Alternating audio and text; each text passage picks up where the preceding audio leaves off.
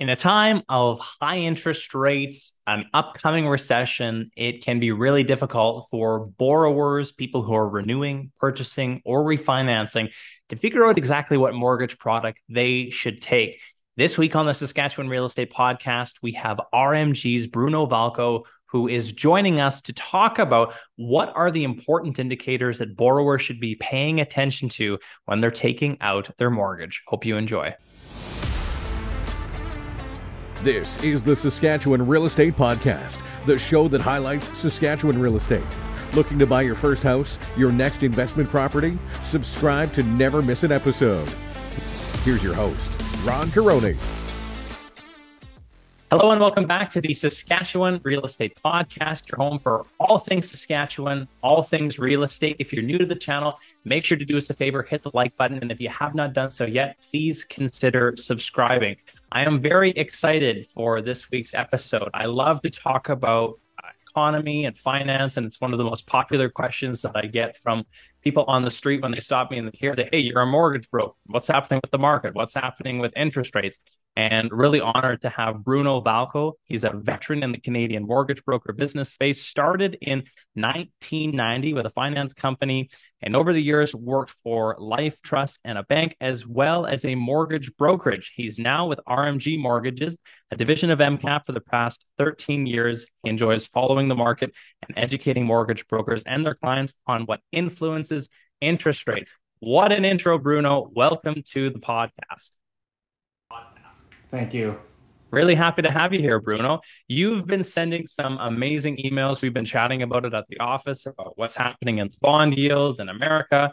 And I thought it would be just great to get you on the podcast and share with the listeners, with the viewers, about what exactly we're seeing right now from the market. So um, I'll, I'll kind of lead off with a broad one. What are the markets telling us, and have we entered recession?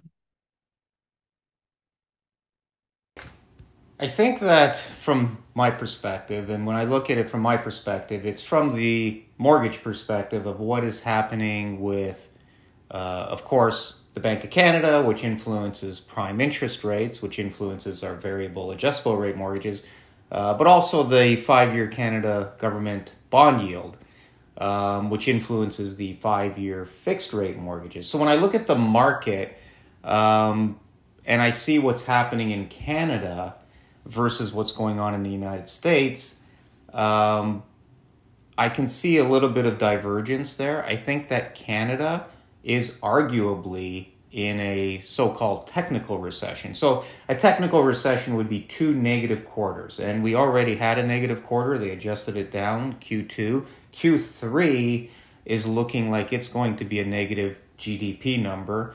Um, so, those two negative quarters, negative GDP numbers, would basically say that we're in a technical recession. So when we talk about the market, we talk about interest rates, we often hear this notion of higher for longer.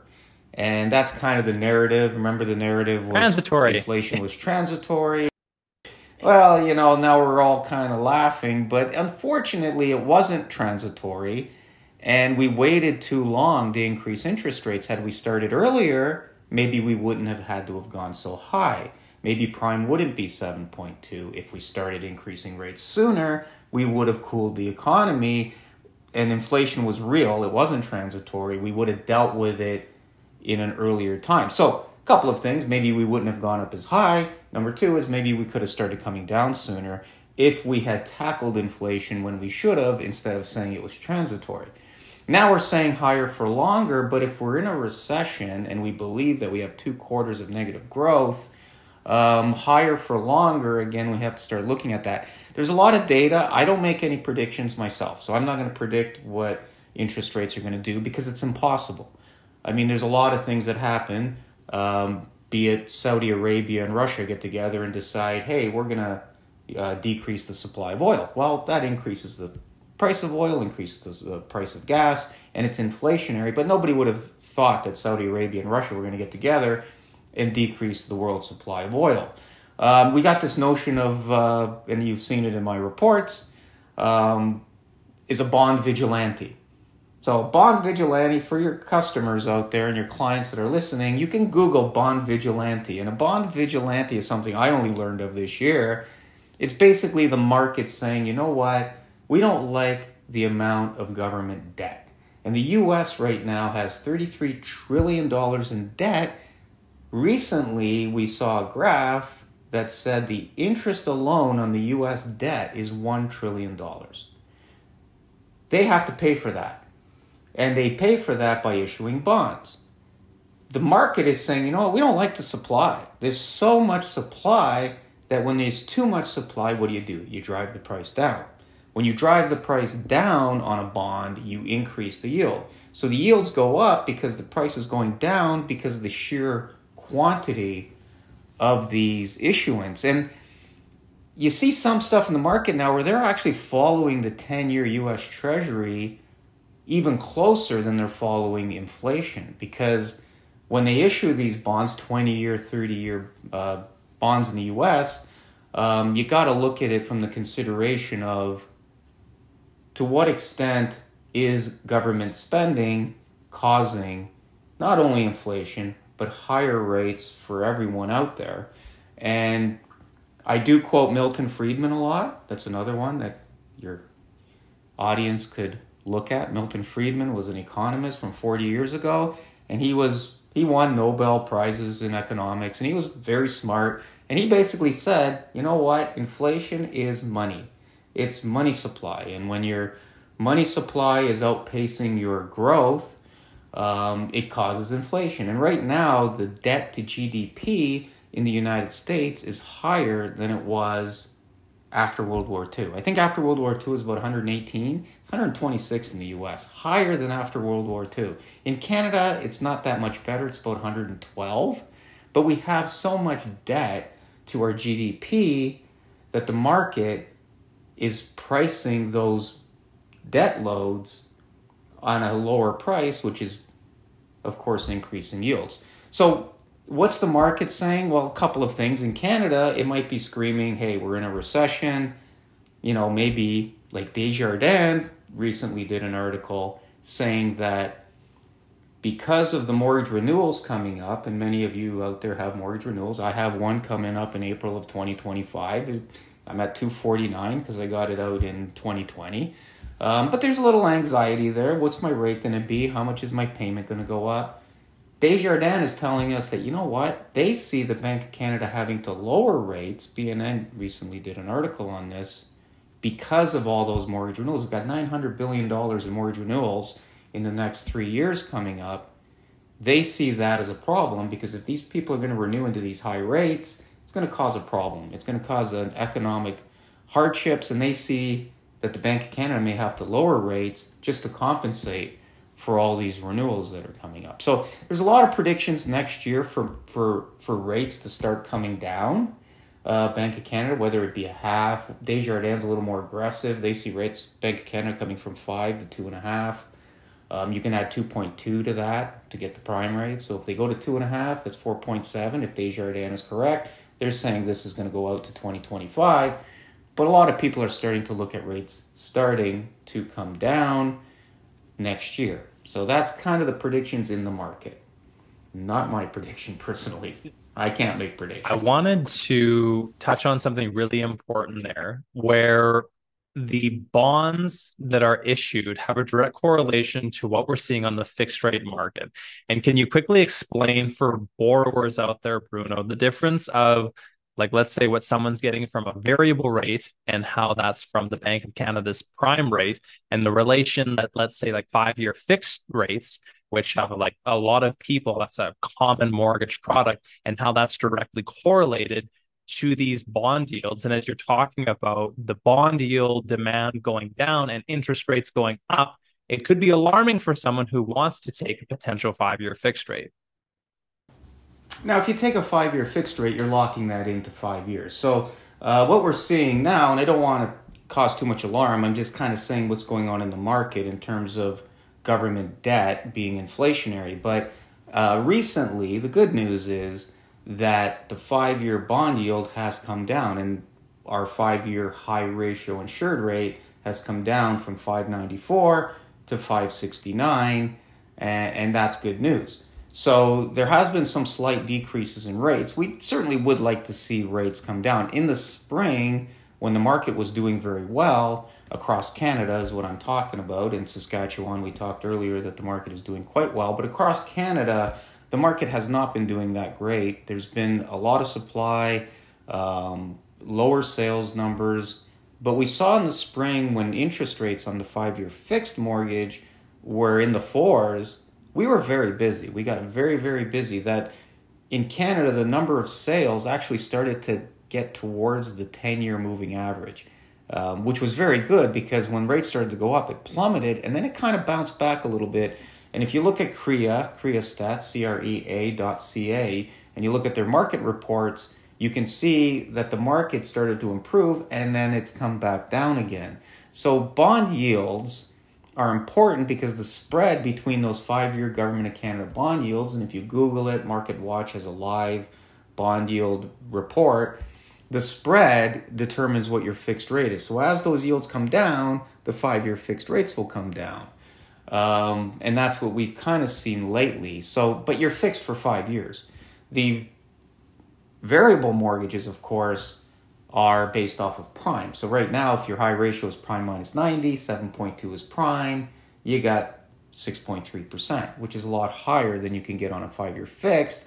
The people that would take that are those people that think there's going to be an aggressive reduction in prime.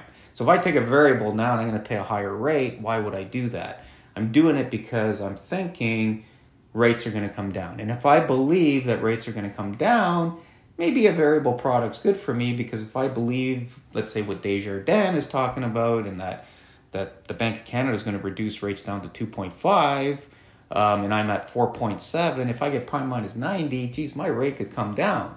That's if I believe that. Now, that may or may not happen, we don't know, but if you strongly believe that rates are going to come down next year, the variable product, if you can afford paying a higher interest now, and rates do in fact start coming down. Now, remember, the narrative is higher for longer. And if you believe higher for longer, you might want to take a fixed rate mortgage because you got 569 and you don't have to worry about it. If you can afford it, that's great. And life is good for you. There's also two and three year fixed rate options out there as well. They're at a bit higher rate. But again, if you take a one or a two year, you believe, okay, now I'm going to take a one year fixed because I believe in one year I'm going to get a better interest rate.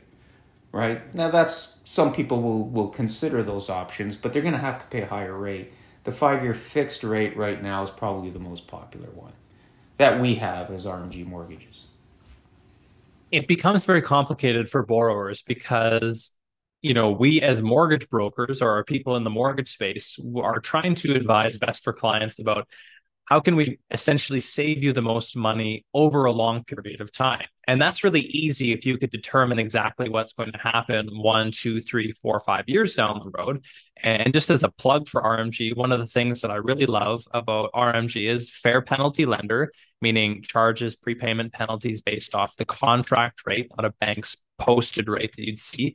Also really good portability clauses assumable so you know, not only do you guys offer good rates, but you do have some really good flexibility in the way that the contracts are structured. So if someone is considering a mortgage, whether it's through me or RMG, or, or even if you were to go to um, another lender that doesn't charge these things, it's really important to be cognizant of how your mortgage contracts are formulated. So you're not getting stuck in a mortgage that if we do see rates come down, you can take advantage of some of this stuff.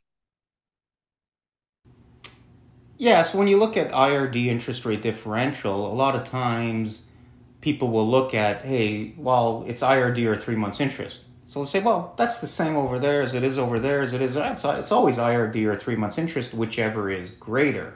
However, right. to your point, how are you calculating IRD? So we have, let's say, 569. Let's say rates go down and there's two years to go in your in your mortgage. We would look at what rate you have, the two year rate and then calculate it that way the interest rate differential and then compare it to what three months interest would cost and whichever is greater. But there are different ways of calculating ird uh, you would be able to explain that to a borrower say hey listen this lender calculates ird different than this lender. You have to be careful because the difference as you know can be tens of thousands of dollars. I mean, it could be a very large variance between one lender and another lender depending upon how they calculate their IRD. Of course, it would matter what your mortgage balance is, how much rates have come down, and so on. But the variance in IRD calculations are are pretty big, even though they're all IRD. It, it, it's something that, of course, you as a mortgage broker would explain to a client. Say, hey, listen, maybe maybe this lender has a little bit higher rate, but I'd like to explain something to you. Um, when you look at the contract and you look at the flexibility of this mortgage, maybe it's in your best interest to take a little higher rate, not much, five or 10 basis points, but know that the flexibility that this lender offers is going to give you options down the road that aren't going to cost an arm and a leg. Right. I did some back of the napkin math with a client the other day. I actually used RMG as the comparing lender um, and then he gave me, I won't name the bank, but his existing bank's rate. And it was actually the exact same offering. But because I knew that that bank charged a posted rate in an example of one year going by and interest rates dropping to 4%, he would save $10,000 in penalty by going with RMG as opposed to his big bank. So something for all borrowers to kind of keep in mind is which bank not is only giving me the best rate, but the most flexibility. But kind of rounding back to to our point there, Bruno, when borrowers are are trying to determine a five-year variable, a five, four, three, two, one fixed year term, are, what indicators would you say should they be focusing on to help them make an informed decision to say we don't know what interest rates are going to do but here are the things to pay attention to as a borrower. I think the number one thing to pay attention to is the Bank of Canada. And you, you can always go on their website. They, they, they, they say when they're going to meet. Um, when they do meet, follow what they say, what's going on. Uh, you know, follow the GDP economic indicators. They are very important. Uh, unemployment numbers. Um, what's going on in the economy? Because if the economy weakens, typically the Bank of Canada lowers rates.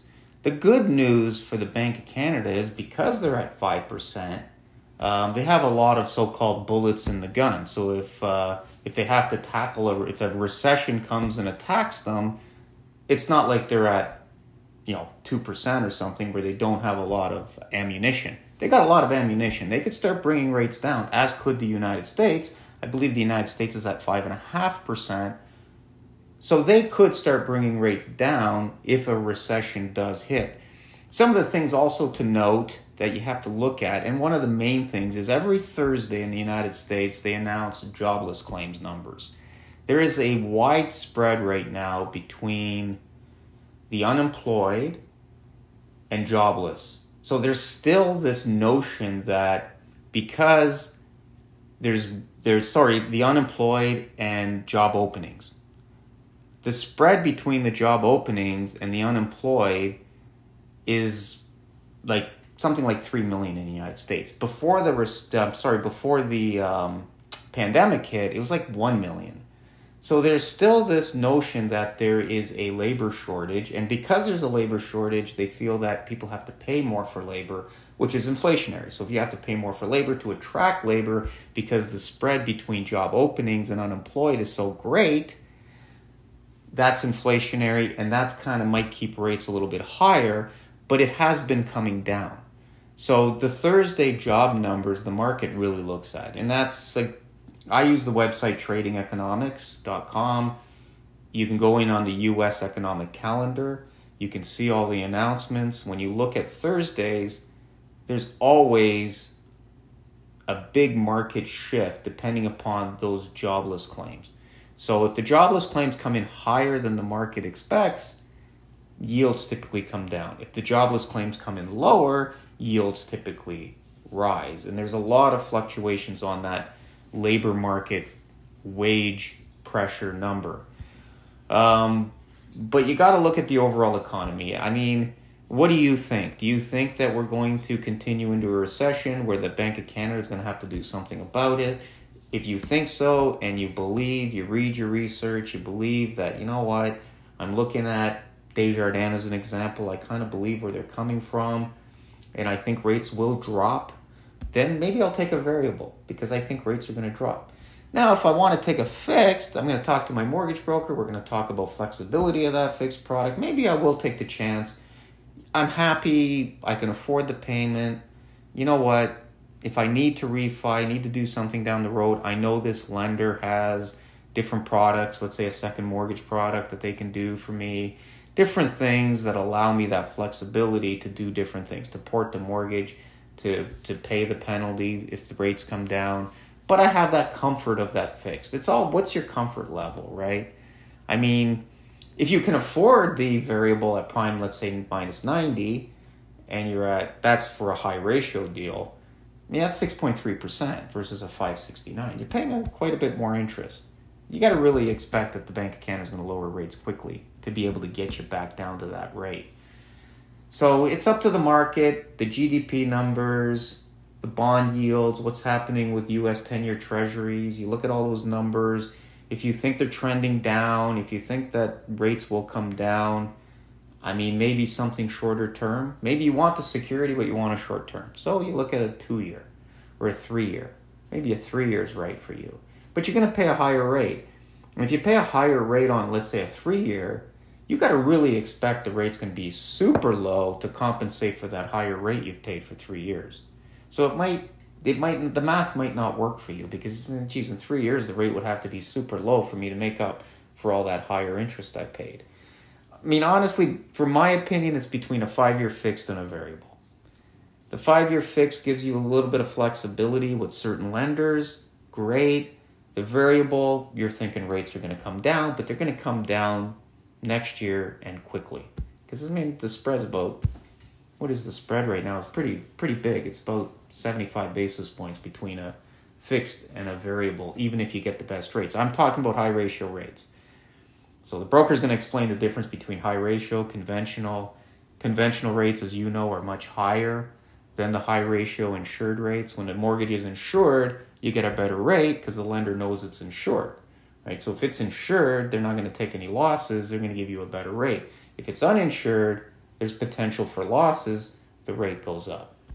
So there's different concepts. The rates I'm quoting here can be different depending upon is it high ratio, is it low ratio, is it a, is it a refi, is it a purchase, is it 5% down, is it 20% down, is it a million plus property? You know, there's so many connotations and variations. You need to talk to your mortgage broker. Even as a broker, sometimes it can get confusing. Insured, insurable, uninsurable. What does that mean? How does it correlate to rate? So yeah, I, think you explained that well, Bruno. That you know the the lender takes less risk when it's mortgage default insured, even though it seems counterintuitive to a borrower that you know with a lower down payment, I, I have a lower interest rate. Um, but it, it can be highly borrower specific too. And so I think, you know, taking in risk appetite and, and kind of having that belief of what are we going to see coming up and trying to make the best informed decision that you can. So I think you did a really good job uh, explaining that. Bruno, anything else that you think would be important that a, a borrower who's potentially buying, renewing, or refining right now, any last piece of advice or, or, words of wisdom to pass off to them just before we get to uh, some some advice to a, a young a younger version of yourself? what's important is renewal So if you have a mortgage now and you're coming up for renewal, uh, I understand there might be a little anxiety because you're coming out of a much better interest rate. We know that in 2019, I think rates were like what 389, something like that. I'm not sure like what those rates would be coming out of. But we know in 2020, personally, I took a mortgage in 2020. I got 249 for a five year fixed, is what I took.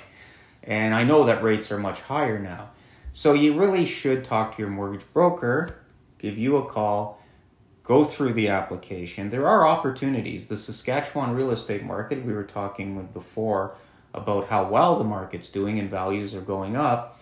Um, potentially, you might have some equity in your property. You can use that equity to maybe consolidate some debt, you know, so that your overall financial position, even though your mortgage rate has gone up, maybe you can pay off a car loan or pay off some credit cards, repackage your mortgage uh, redo it on a 30 year RAM so that your financial position doesn't, you know, end up in worse shape than it would if uh, if you just sign the renewal. So I would say call, definitely call you and talk it over. Look at your options. Look at your equity position. Is it high ratio insured?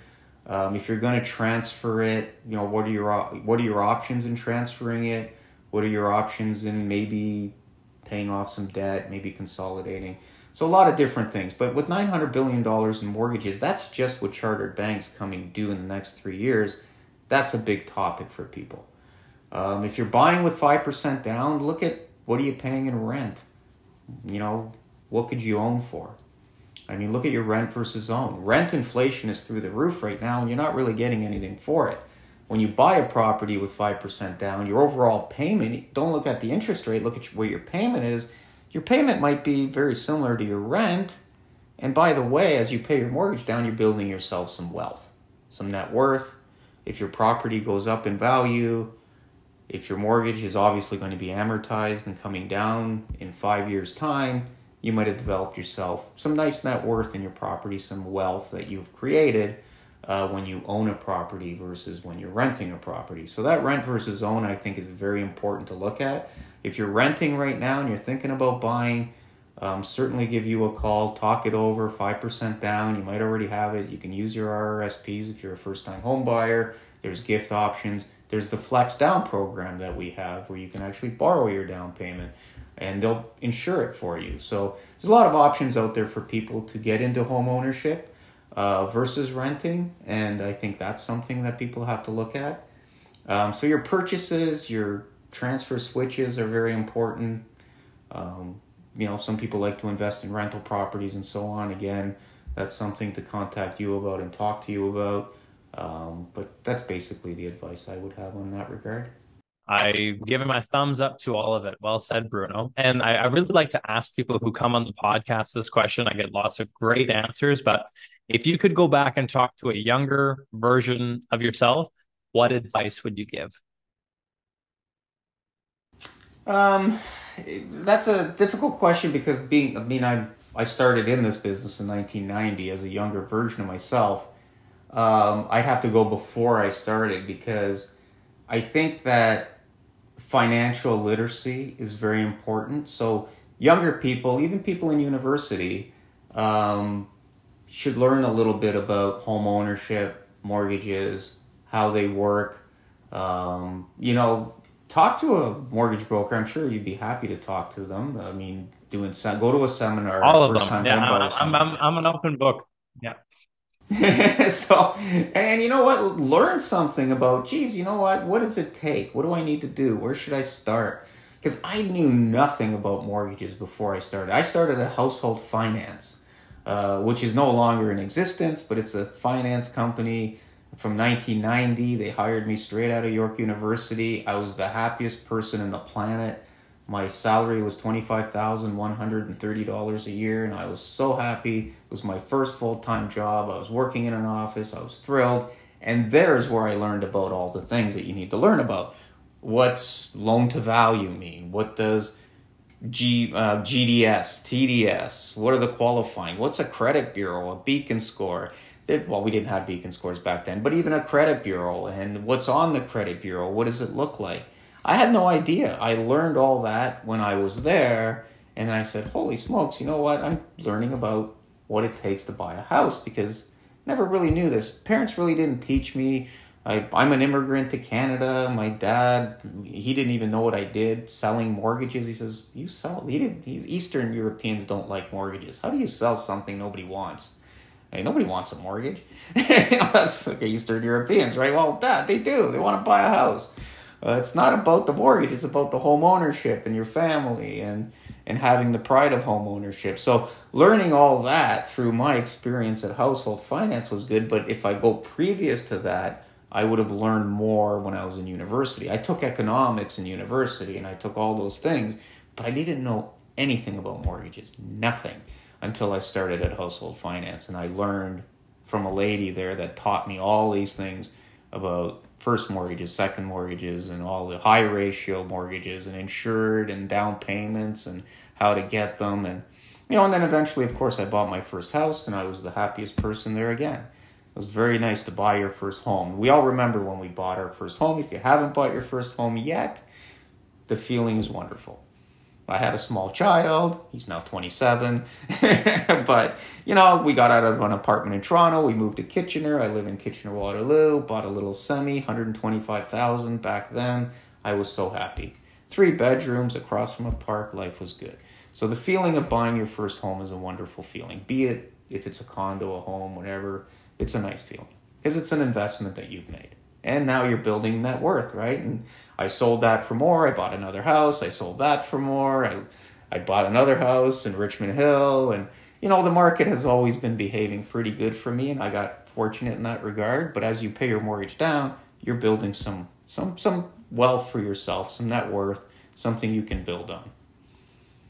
You illustrated it beautifully. I, I love that, Bruno. The, the idea that buying your first home is not only a place where you lay your head and raise your kids, but ultimately for a lot of Canadians, it does become that investment vehicle of, you know, every month I pay a little bit of that, principal down. And after 25 years, if I don't touch it, you, you've got a paid off asset. And that's usually people's biggest asset when they move into retirement. So it's not usually something we're talking about when we're getting that first home, but uh, an absolute wonderful benefit. Um, Bruno, is there any contact information for you, or like I, I, I, assume you just work in the mortgage broker channel? I, I, assume you don't have a an Instagram or a Facebook page where people could follow you or anything like that. The only thing I do have is I do have uh, LinkedIn. I okay. don't have anything else, but uh, I always encourage people to contact you. Um, you're the contact person, and then you decide is RMG the best fit?